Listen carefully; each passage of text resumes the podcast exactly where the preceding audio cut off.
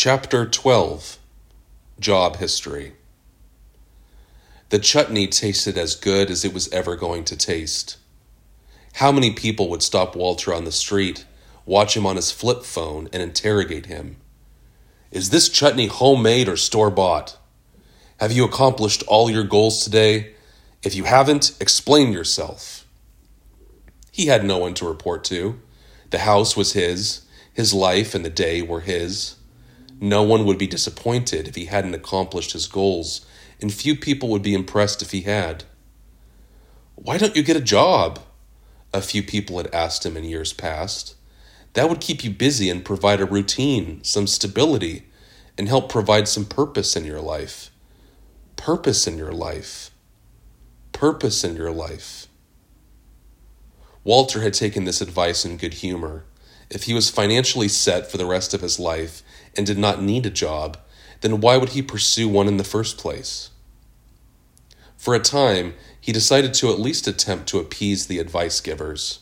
For days that bled into weeks, he spent time on the couch applying to low level entry jobs that did not ask for a degree.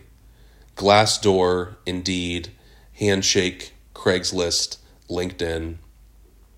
Although he had no desire to work at any of the jobs he applied to, he wondered if it would be an excellent way to pass the time. A nice vehicle to take his mind off things, keep his hands busy, and put a dollar or two more in the coffers. Following his frenzied bout of job applications, he started receiving emails and voicemails from companies who wanted to set him up with an interview. The next few days, he dutifully plopped down on the couch sifted through the emails and voicemails, and looked again at the job descriptions. The ones that seemed interesting he kept and followed up on, and the offers that seemed too degrading and uninteresting he discarded. The first job was with a local law firm that needed an errand boy. Not a receptionist. Those applications required a degree and a foot in the door. An errand boy. Walter thought it could be an insightful way of seeing how lawyers operated, how they ticked behind closed doors.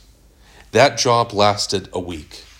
The lawyers were scumbags, and all Walter found himself doing was fetching their coffee and sandwiches with no compensation. The second job was at a drive through window at Dairy Queen. He thought it would be fun to make people happy and sneak free ice cream.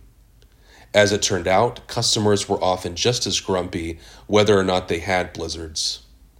And the second free cone he was sneaking in the stockroom was when he got fired for theft.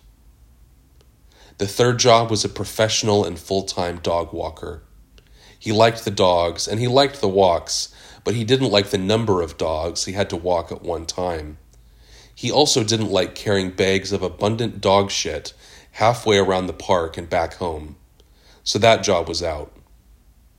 The fourth and final job he tried was at a jewelry store located in the downtown mall. Everybody is happy when they shop for shiny things, right? One would think so.